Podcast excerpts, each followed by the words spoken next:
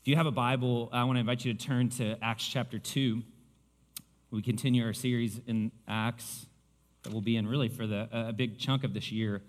If you don't own a Bible, I want to invite you to grab uh, one of these red ones around you. Even if you do have like a digital app, I would encourage you to pick one of these up.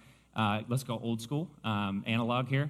And I think it helps to see this in the flow of the larger narrative of, of what uh, Scripture has to say to us. Um, but Acts chapter 2, uh, uh, we had a little bit of a longer reading today, uh, but I want us to read the narrative because I'm not going to spend a lot of time unpacking the actual narrative uh, in the earlier part of it. So I want to read it to you, and then we'll discuss it here in just a moment. Um, so, yeah, hear these words from Acts chapter 2, starting in verse 22. Luke writes, Fellow Israelites, quoting Peter, listen to these words. This Jesus of Nazareth was a man attested to you by God with miracles, wonders, signs that God did among you through him, just as you yourselves know. Though he was delivered up according to God's determined plan and foreknowledge, you used lawless people to nail him to a cross and kill him. God raised him up, ending the pains of death because it was not possible for him to be held by death. For David says of him, I saw the Lord ever before me, because he is at my right hand. I will not be shaken, therefore, my heart is glad and my tongue rejoices. Moreover, my flesh will rest in hope, because you will not abandon me in Hades or allow your Holy One to see decay. You have revealed the paths of life to me. You will fill me with gladness in your presence. Brothers and sisters, I can confidently speak to you about the patriarch David. He is both dead and buried and his tomb is with us to this day. Since he was a prophet, he knew that God had sworn an oath to him to seat one of his descendants on his throne. Seeing what was to come, he spoke concerning the resurrection of the Messiah. He was not abandoned in Hades, and his flesh did not experience decay. God has raised this Jesus. We are all witnesses of this. Therefore, since he has been exalted to the right hand of God and has received from the Father the promised Holy Spirit, he has poured out what you both see and hear. For it was not David who ascended into the heavens, but he himself says, The Lord declared to my Lord, Sit at my right hand until I make your enemies your footstool. Therefore, let all the house of Israel know with certainty that God has made this Jesus, whom you crucified, both Lord and Messiah. When they heard this, they were pierced to the heart and said to Peter and the rest of the apostles, Brothers, what should we do?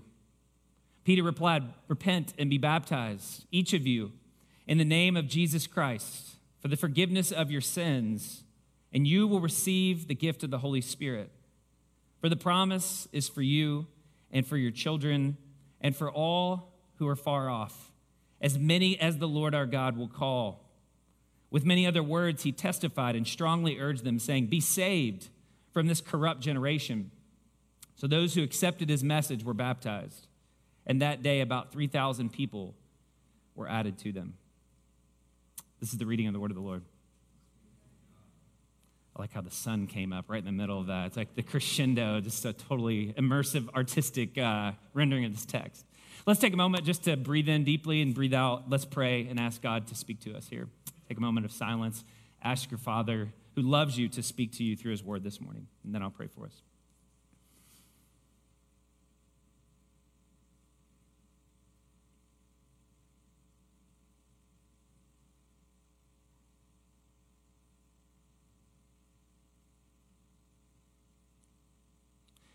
God our Father, we thank you for these words of life, hard words, as the ancients used to say, make soft hearts. Soft words make hard hearts. So, God, would we receive these words as words of life that explain to us the reality of what it means to find life in your name and to see them as, uh, and to experience them as, as transformational. God, would you meet us by your Spirit? Would you cause us to rethink everything, to place our hands, our hearts, our bodies, our identities inside of your story, and there find true life. We pray this in Jesus' name. Amen. In his biography of Steve Jobs, Walter Isaacson tells the story of uh, the 1984 launch of the Apple Macintosh computer. Now, I realized when I was preparing this that none of, most of you weren't alive in 1984, but just let me tell you the story uh, as an old person here, okay? Um, some of you remember 1984 um, as a really unique time in uh, the life of our country. We were in the midst of an ideological Cold War with uh, the Soviet Union, right? The US on one side, Rocky Balboa, uh, these famous, you know, kind of movies uh, representing this representing democracy and capitalism on the one side, and on the other, the Soviet Union representing communism and socialism. And the Macintosh kind of enters into the middle of this imagination and into this war, representing a revolution for machine technology.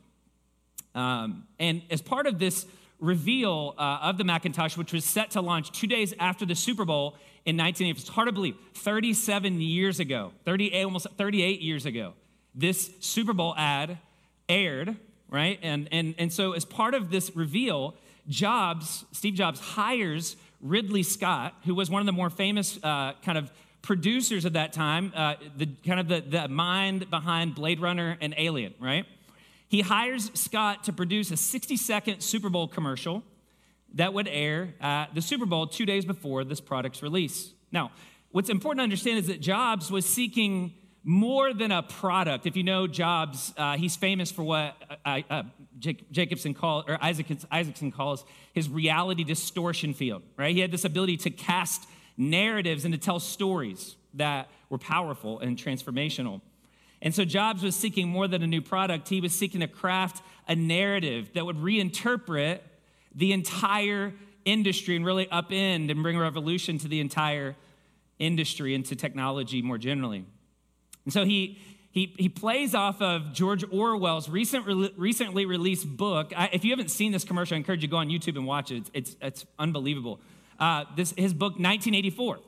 And he casts IBM as Big Brother on the big screen.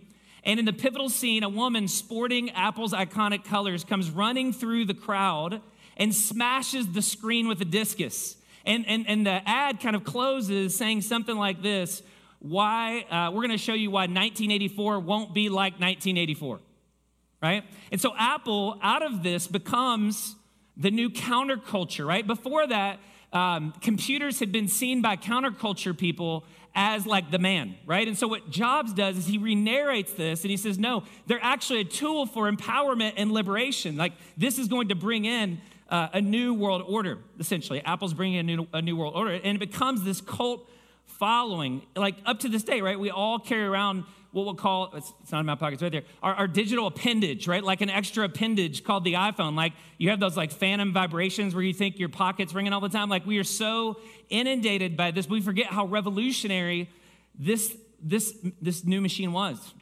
And the slogan that kind of captured the spirit of the age of Jobs and of Apple was what? We see uh, maybe with this picture here, think different right? This became a slogan for an entire generation of creatives who suddenly had been, been able to identify with what became not just a product, but really an identity, right? To, it's like if you're an Apple person, you're cool, right? If you're if you're an IBM person, you're not cool, right? If you're if you're if you're like like it's just it's an identity, it's a community, it's so much more than just a product.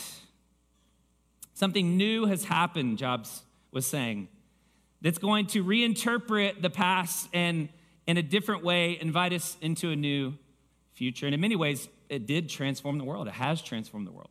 There's like pre 2007 and there's kind of post 2007, right? Like this is how we experience the world.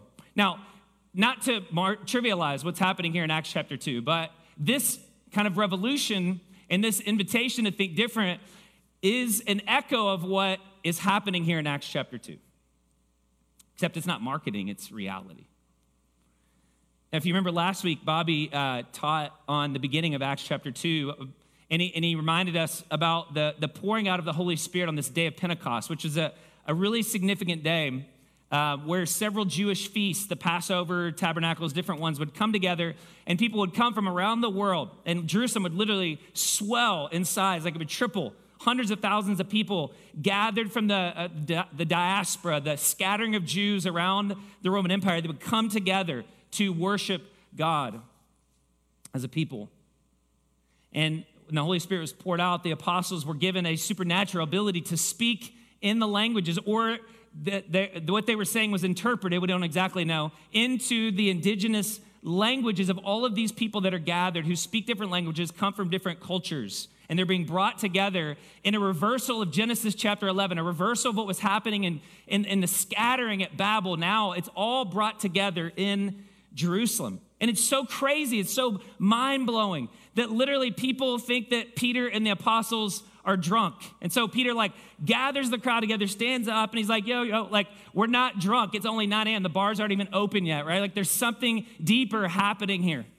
And so the question is asked by the crowd, like, what could this be? What is going on? What is happening?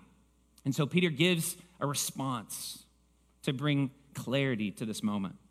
Now, Peter's speech is often called the first Christian sermon. It's not exactly a sermon because Peter's not their pastor and this isn't his church yet, right?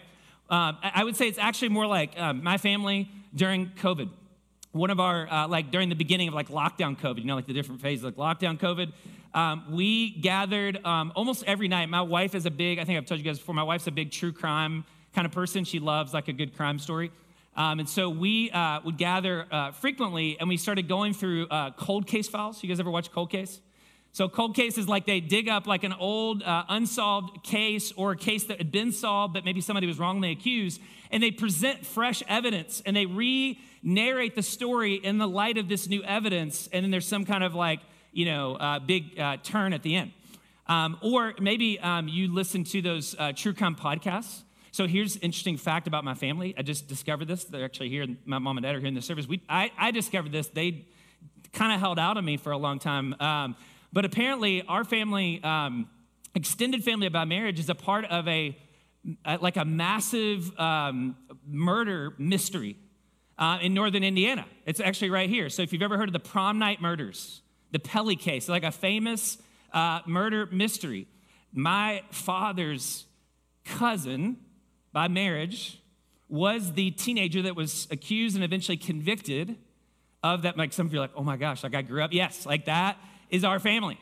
And recently, uh, Counterclock, the podcast, featured this story because there was apparently some fresh evidence that a uh, IU law school professor brought to the table. So you'll see billboards all around Indianapolis right now with this like prom night murder podcast where they're re kind of like litigating this woman, this journalist is re-litigating this case on the podcast, and there's fresh evidence now. They're going back and saying, well, maybe what happened, this man's now 49 and he's been in prison for, you know, 30 plus years. Maybe we didn't get the whole story. And so, in light of this fresh evidence, we're going to go back and re examine, and it's going to transform how we view this case. I mean, that, that's kind of a lot more what's happening in these speeches. They're going back to the past and they're saying, we want to take this old story and like a good documentary, a good docu-series, we want to walk you through this story. So there's tons of these, like dozens of these speeches in the book of Acts. So I'm just going to give you kind of a high level what's happening in these speeches. James will hit it again next week. We'll hit several of these uh, as we get on into the book of Acts. But what I find fascinating about uh, some of you are just like, I can't even concentrate now. Like this is blowing my mind. Okay, yeah. Me too. I'm 41, just learning this about my family. There's a book that was made about it, written by one of the, the family members.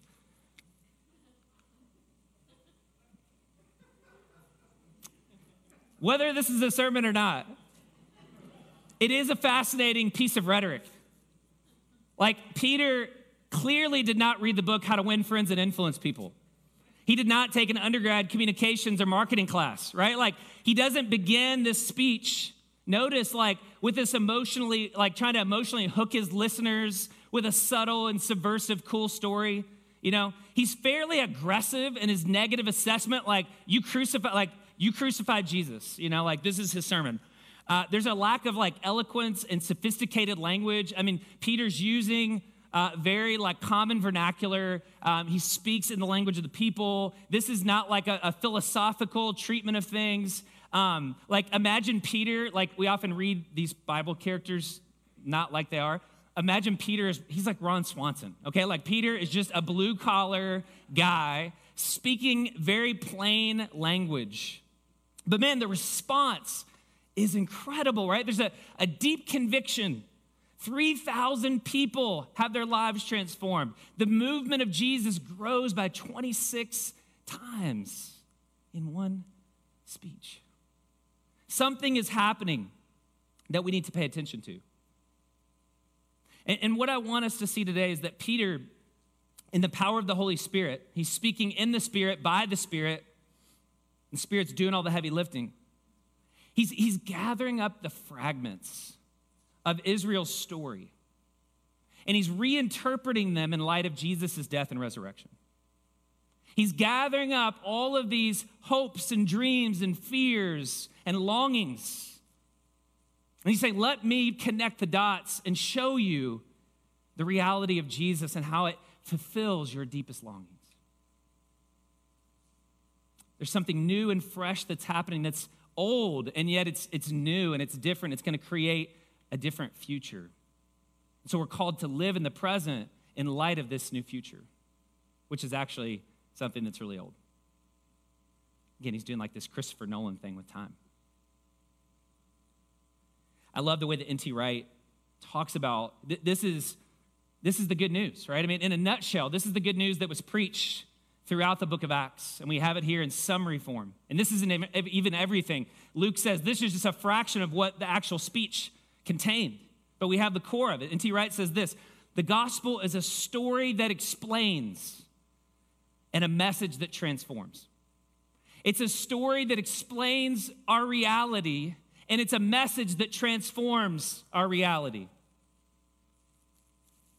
That's what he's doing here. He's explaining their story, he's giving a fresh interpretation of an ancient reality. And the people of God, the Jews, that have now come to fulfillment, that have reached their climax in this man, Jesus of Nazareth. And this was necessary. He had to do this, he had to tell this story in this way.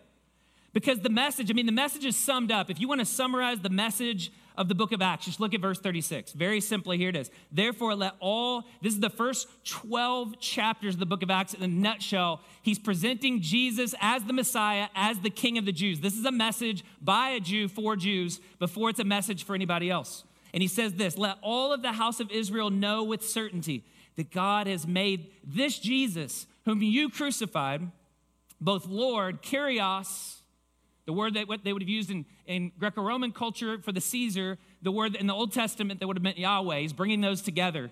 Both Lord and Messiah, God's anointed. And that would have sounded just as preposterous and outrageous to them as it does to us now in the modern world. See, we look back and we say, oh, it would have been so easy to be a follower of Jesus if you just walked with Jesus, you saw his signs and his wonders, you heard his teaching, right? Like they were conditioned because they were Jews to be expecting Jesus. They're simpletons, they're pre enlightenment, uneducated, religiously predisposed people. But I, I'm here to tell you if you are a skeptic, it was just as hard, if not harder, for them to believe in Jesus as it is for you today. Like, this is like not again just forgive me for using it there's no way to really analogize this but just like this is like that moment when darth vader tells luke that he's his father. It's like what what? Like reinterpreting everything in light of darth vader's my father. How would you like to get that news? Or imagine let me just put it in indiana language for us. Imagine if i told you hoosiers that Bob Knight was really a paid Purdue operative who was implanted inside IU in the 80s or 70s, whenever he started, and that all of the events surrounding his abuse of players and the administrative cover ups following, which I know are very contested, but whatever, it's all out there, it's news. Um, they were careful, it was a carefully orchestrated effort by a Boilermaker cabal and it was meticulously executed in order to blow up the program from the inside out. It was like 20 years slow motion suicide by a jealous Purdue University. What seemed like one reality, in effect, is a totally different. Like some of you are like, what is going on? I have no idea what's happening right now. And some of you are like, yes, I've been saying that for years. Like, that's how crazy this would sound to a Jew listening to this speech. A crucified Messiah is a it's a paradox. They don't go together. And this is what Peter's doing in this speech. He's, he is Israel. He is a Jew talking to Israel about their deepest hopes, about their deepest wounds, about their sins, their fears, their longings. And it's important that we see what it meant to them before we ask what it means to us. These aren't just detached, like we strip this of its context oftentimes. And we forget that Peter's talking to a real group of people who had real longings and hopes and dreams and fears, just like you do. And if we forget that, we miss an opportunity to enter in with empathy and compassion and hopefulness and conviction to the same reality that God wants us to see for ourselves. Willie Jennings, in his commentary on Acts, says it like this Peter's words are about Israel, in Israel, and for Israel. This is Israel speaking to Israel, calling to their own with the good news of the intensification of their election. They are God's chosen people. And he's not seeking to do away with that, to displace that, or to replace that. But he's seeking to personify it. He says, of the personification of the free grace that shaped their existence from its beginning. This is a word of grace. This is a word of comfort. It is also a word of confrontation and a word of judgment. But it's most important that we see, going back to N.T. Wright's quote, that this, this gospel, this good news, is a story that explains and a message that transforms. So let's just look at it through that lens. First of all, we see it's a story that explains. Right? So if you if you go back and just look at this this speech, this this sermon, whatever you want to call it, Peter is re-narrating, reinterpreting their stories as a people, as Jewish people, as God's people, God's chosen ones. And he's really doing two things in the story that help explain the reality of the world in which they live. One is Peter is centering Jesus as the fulfillment of God's promises and of Jewish desire. He's centering Jesus as the fulfillment of God's promises and as the fulfillment of Jewish desire. Let all the house of Israel know with certainty that God has made Jesus both Lord and Messiah. Notice through this passage here, if you look at verses 22 through 31, and then beyond, really uh, up to about 36, Peter talking to Jewish people enters into their cultural logic. You'll see Peter and Paul, the primary speakers in the book of Acts, do this over and over again. They enter into the cultural logic of the people that they're seeking to reach, and they empathize with their cultural narratives, their longings, their hopes, their dreams, their wounds. And, and Peter enters as a Jew, he knows this, this is his history too.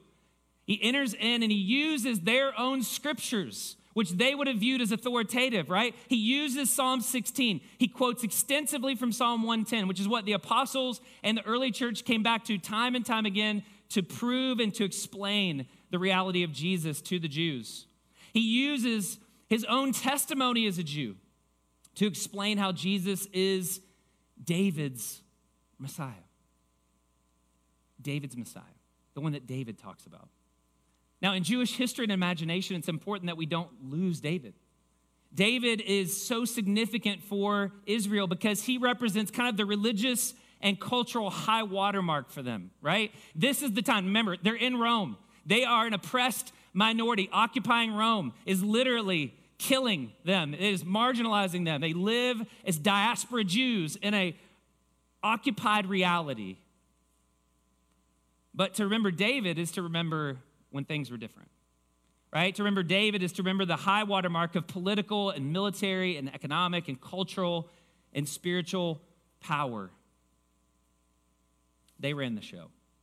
So it's a significant point of pride on the one hand because this is this is the guy, right? This is the one to whom God said, "You will always have a descendant sitting on your throne. I will make your throne an everlasting throne. You will have a king that always sits on your throne."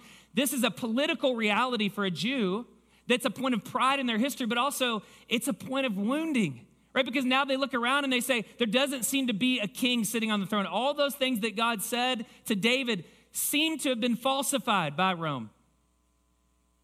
Why haven't these promises come true? I don't know if you ever felt that way. God, God promised this, and yet my life seems to be this. And they've had hundreds of years of silence since the last prophet spoke a word to them. And just imagine that heartbreak the ache, the longing. the wounding.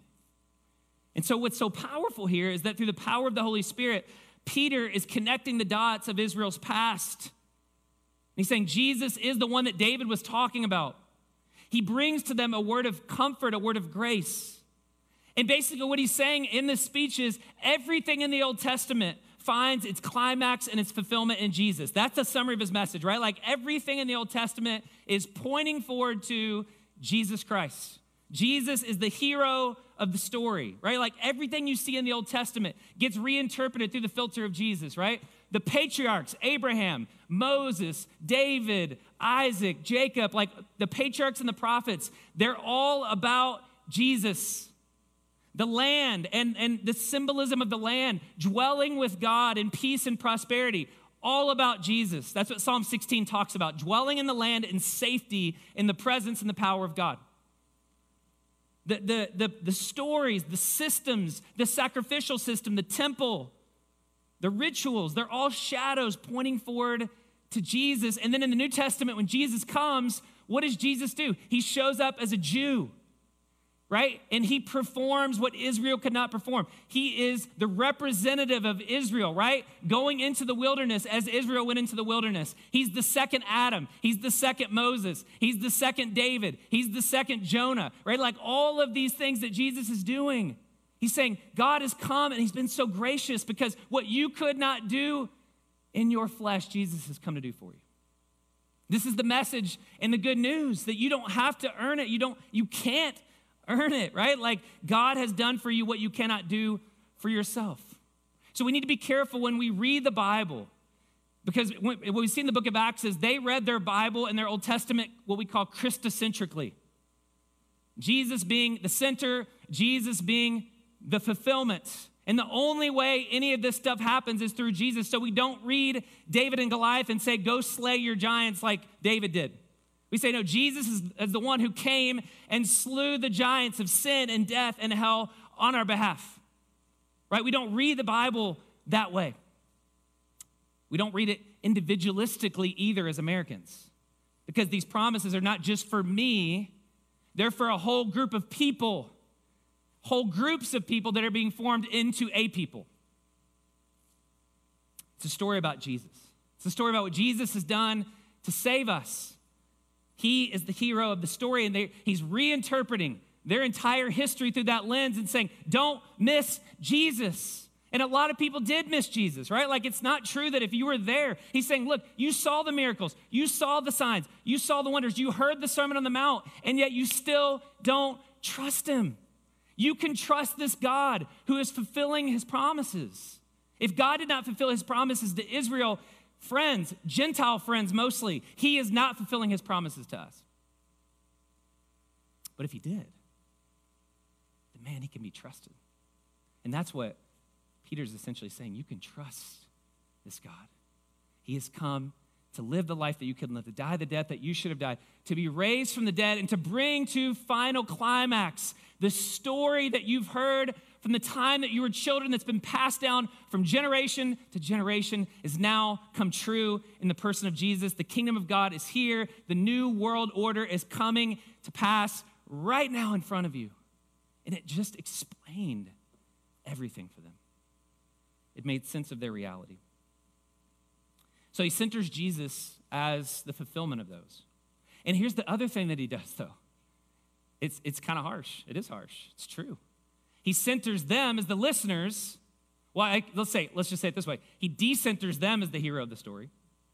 And he centers them, the listeners, as co conspirators in the murder of Jesus. You, notice twice in this passage, you crucified. You'll see that pop up over and over and over again. Now, what's interesting is if this is truly Passover and there's hundreds of thousands of people here for this Pentecost celebration, that means actually very few of them would have actually been the ones chanting, Crucify him, crucify him.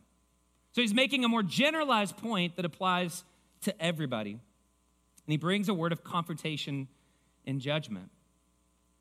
And it's important that we don't miss this. This is also part of the explanation of the world in which we live that makes sense of our reality. You see, just like us, there was a tendency within the Jewish people, particularly within the religious community, I think this is so much more true than it probably ought to be. There's a tendency for the religious community to externalize evil, to scapegoat other people and other groups, other political groups, other ideological, uh, ideological groups, other religious groups as the real problem with the world. Now, for Jews, it was primarily the Romans that were the problem with the world. But it's human nature to do this, right? It's human nature to divide the world up into good people and bad people. Now, what do we assume when we divide the world up? How many of you think I'm, I'm on the wrong side of history? Not many of us. We divide the world up and we assume we're on the right side of history and that everyone else deserves condemnation.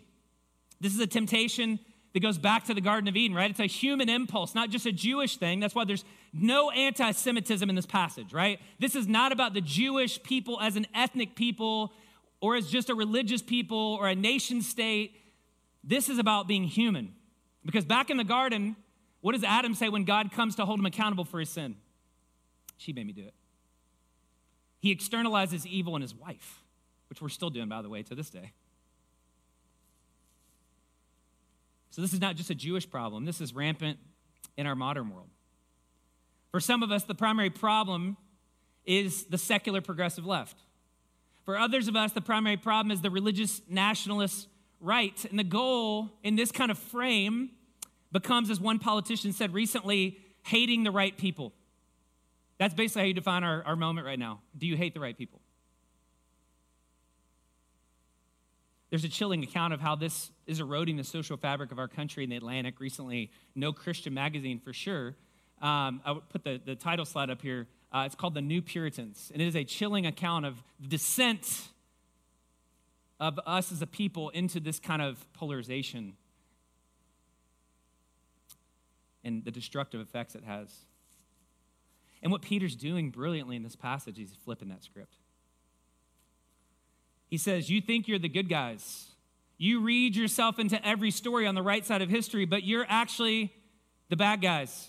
We're all the bad guys in this story. And unless you own your devastating role in the story of Jesus' murder, you will never be healed from your guilt and your shame. You won't. You'll perpetuate it. You'll become what you hate. Even if you overthrow Rome, you will become the oppressors.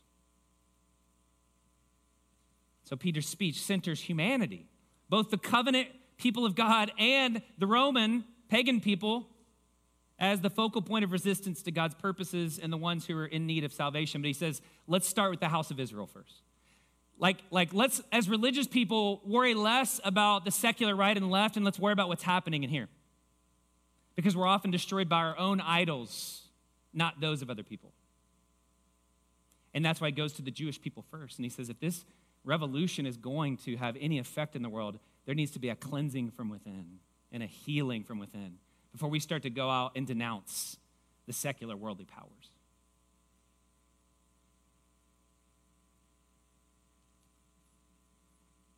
And what's so encouraging here, I think, about this narration is that Peter locates God right in the midst of their sinfulness.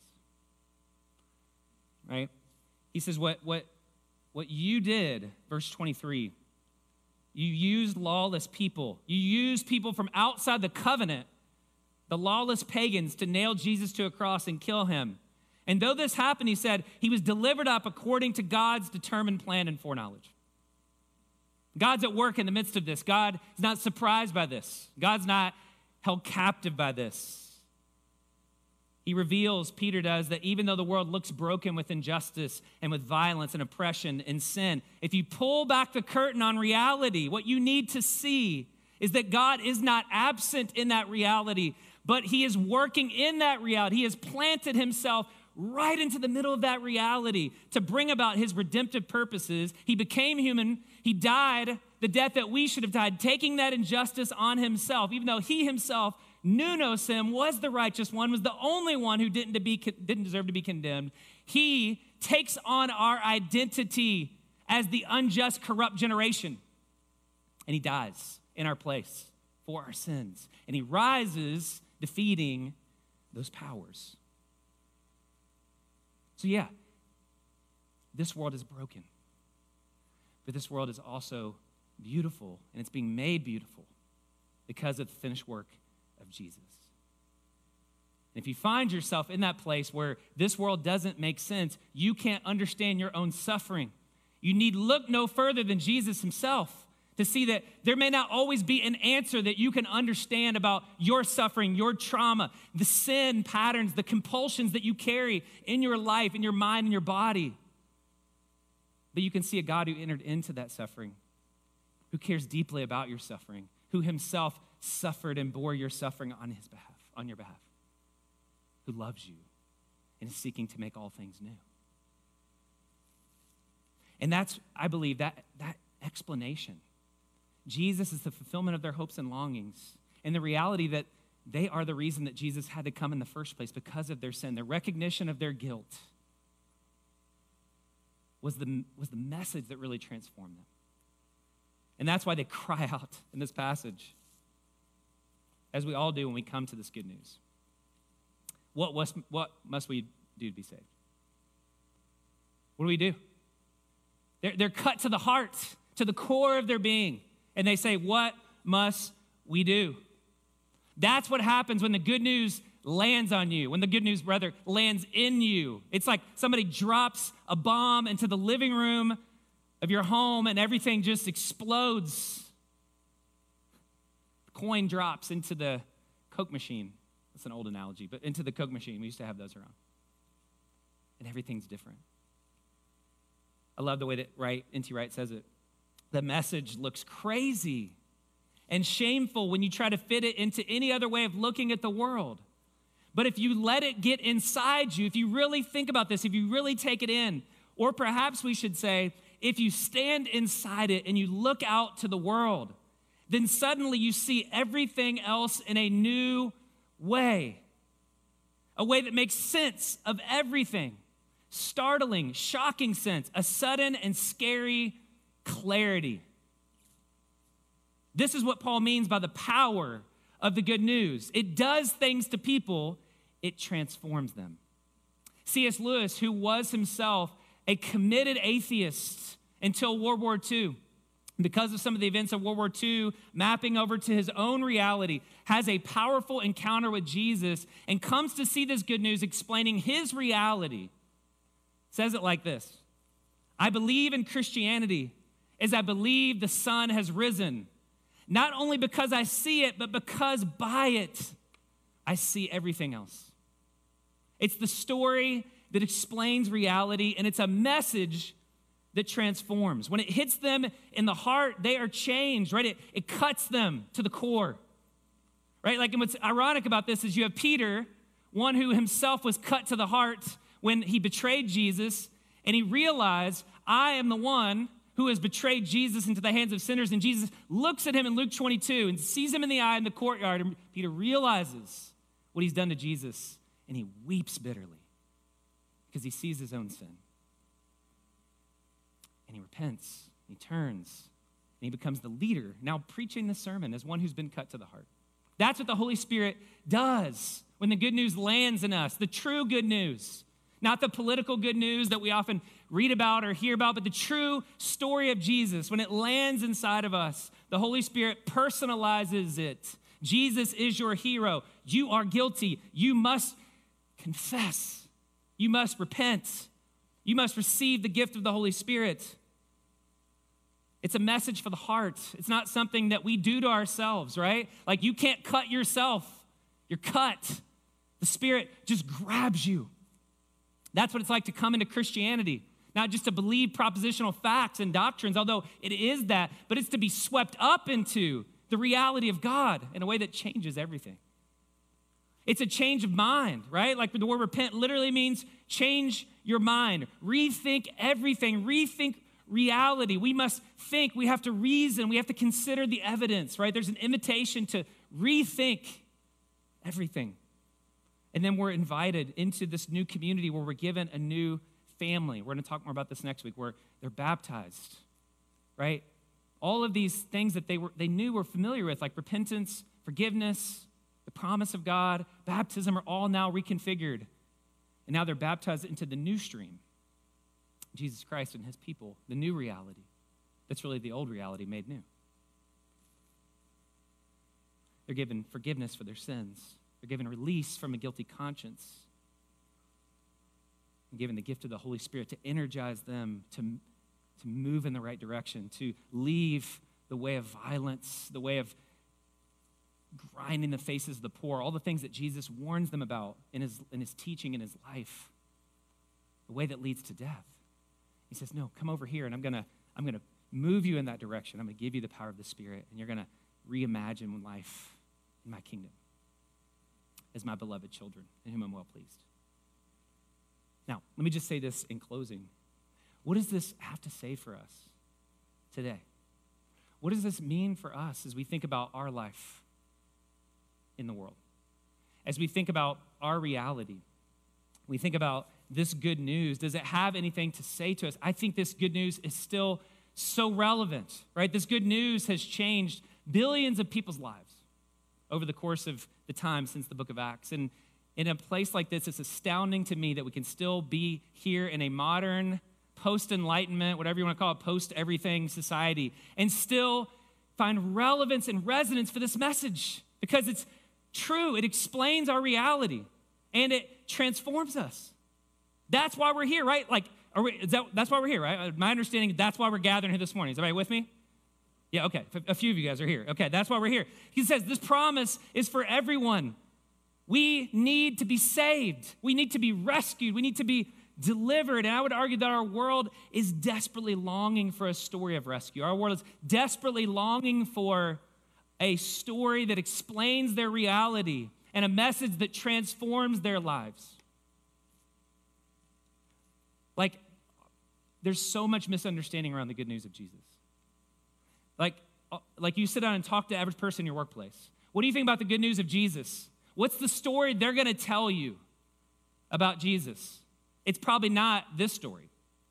It's going to go something like this. They'll tell you a gospel that includes an angry God who wants to punish humanity by imposing ancient commands on uh, vulnerable human beings, commands that are immoral, commands that are dangerous, commands that are a threat to a post enlightenment, liberated modern society. Right? And this God has gathered to himself a bunch of, this is you guys and me, a bunch of angry, intolerant, bigoted religious people who hoard all the power and go around oppressing people with their de- delusional vision of reality. This is, the, this is the script. God is some sort of cosmic fun police who doesn't want anybody to have any joy or delight or fun. But that's not all the story that we see presented in the Bible. The true story is of God who, out of his own love for the world, creates true reality. He creates human beings in his image for his glory. And these human beings actively, purposefully commit treason. They rebel against their creator. They unleash idolatry and injustice in the world. But God so loved the world that he came not to condemn the world. That's John 3 16 and 17. Not to condemn the world, but to save the world in and through Jesus Christ. God is so invested in the flourishing of this world that he loves that he became human. He died, he rose again, and he offers pardon for our treason. And he ultimately is going to renew all things. This is the good news of Jesus. Jesus is both Lord and Messiah of this new world. He is pouring out his spirit to make it happen. This is the story that explains reality, explains our dignity as human beings, the beauty that we long for, the fact that we're created in the image of God, the fact that each one of you and all of your coworkers and all of your friends and everybody in the entire world, every group of people, every civilization, created in the image of God for God, to know God, to love God. That beauty, that dignity is ineradicable. You cannot just expunge that or erase that. That's why we were created with this longing for beauty and love and transcendence and meaning. Even though everything in evolutionary biology tells us otherwise. That it's just random, that it's just chance, that it's just neurons. You were created by a personal God for a relationship with Him. It also explains, explains the brokenness. Why do we see so much injustice? Why can't we seem to get along? Why is racism present and, and, and ethnocentrism pre- present in every culture in all of human history. Why do we have these things that we can't seem to get rid of? Why do we have this brokenness? It's not the political left and right. This existed before America, and this will exist long after America until Jesus comes back. There's something permanent, permanent about this. We need a better story that explains this reality. People will never be transformed by the good news of Jesus if it doesn't reinterpret and make sense of both their beauty and their brokenness. And, and we're called to be witnesses to this. That's, that's just what I want to say to you. We're called to be witnesses. We are called to just announce, like Peter, this good news. To say, this is beauty, this is brokenness, and this is what God's doing about that in Jesus. If we can't help that make sense for our neighbors whose marriages are on fire, who can't understand their identity, they can't understand what it means to be community. If we can't help that story make sense of their lives and offer a pathway for transformation that resonates with those longings while also addressing those wounds and those fears and those sins, we will not see transformation happen. Our stories must get caught up in the explain in the explain the gospel story which explains and transforms. I'll just close with this quote from two of my mentors, Rich Plass and, and, and Jim Cofield, in their book, The Relational. So they say the gospel is not a self help manual or inspiring message, it is the good news of entering into the very life of God through Christ. We are joined to God in Christ by the presence of the Holy Spirit. This life of God recalibrates all of our life and offers us an invitation to reinterpret our story in the light of God's presence in us and with us and for us. That's why we need to bring this story into our own hearts first. We need to listen to the words of Peter. We need to repent. We need to rethink our lives. We need to allow the Spirit to cut us to the heart. We need to receive the freedom of forgiveness and the gift of the Holy Spirit to be baptized, to be identified with this new family, with a new power and a new identity, so that we can humbly and confidently go out and share this good news with the world around us. Let's pray. Father, thank you for the good news of Jesus that humbles us, that frees us to be truly human, truly alive, truly flourishing. God, I pray that we would receive these words as words of life and that we would repent, that we would turn, that we would cast ourselves on you, that we would give you our greatest allegiance and loyalty and trust, and we'd find that the gospel is good news that explains the reality of our lives and transforms us from the inside out. As we reflect, as we take communion, as we sing, God, I pray that you would just do that work in our hearts and our minds, our bodies. Do what we cannot do. We pray in Jesus' name. Amen.